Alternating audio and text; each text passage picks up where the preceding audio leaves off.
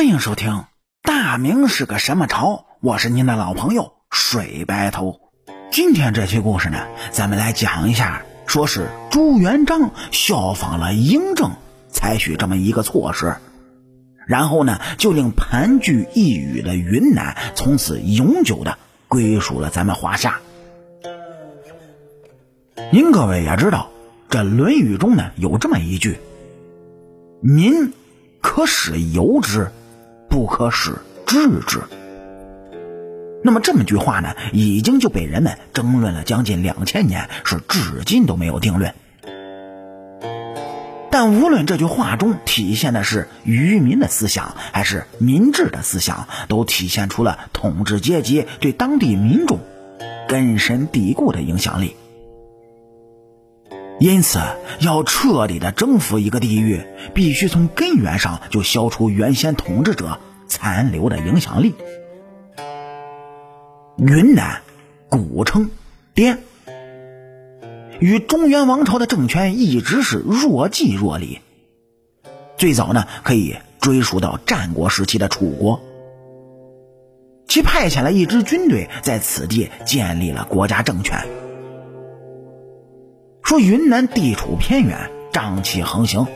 在早期啊，中原仅仅是占据黄河流域时呢，这里是西戎东狄南蛮北夷中的南蛮之地。即使自秦统一天下之后，仍然是没能对此地具有绝对的掌控力。于是，云南就有了长期自治发展的契机。云南人呢，信奉巫教。对自然是无比的虔诚，因此这个政权呢一直是半人半神的统治结构。与之相近呢，还有西藏、本教、佛教先后统治了这个地区人民的思想。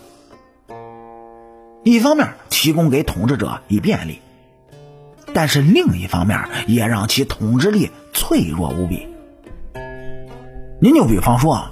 金庸老先生笔下的著作《天龙八部》中的大理段氏，他就是云南的统治者。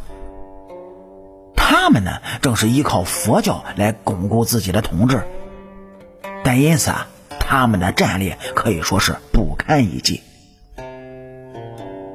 等到了唐代时呢，云南六诏中的一支啊，就向唐王哎请求扩大领土。唐王朝出于削弱吐蕃的考虑，就答应了这一请求。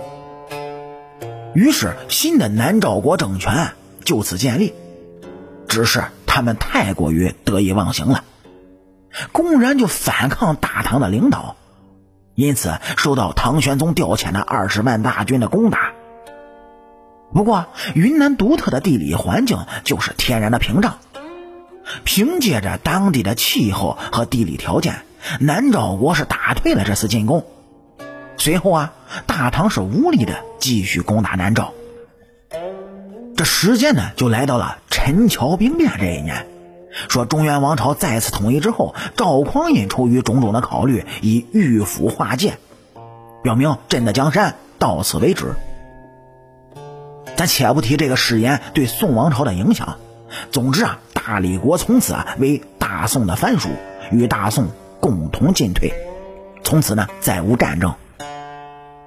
甚至大理还几次三番的请求大宋将其纳入统治，被大宋是连番的拒绝。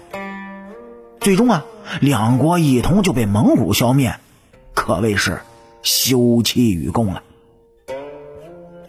元王朝呢，虽然是所向披靡，但其在地方上的统治力那可以说是相当的低。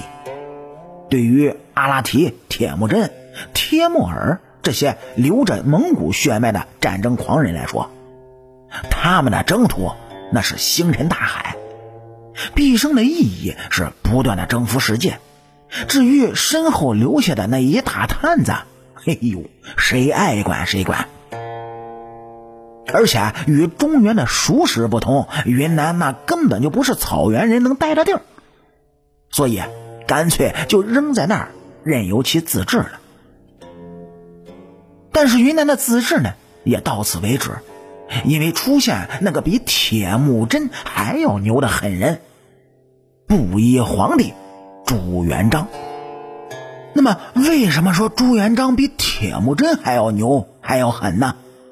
点击咱们右上角订阅的小按钮，来下一期听主播慢慢跟您聊。好了，感谢您各位在收听故事的同时呢，能够帮主播点赞、评论、转发和订阅。我是您的老朋友水白头。大明是个什么朝？下期咱们接着聊。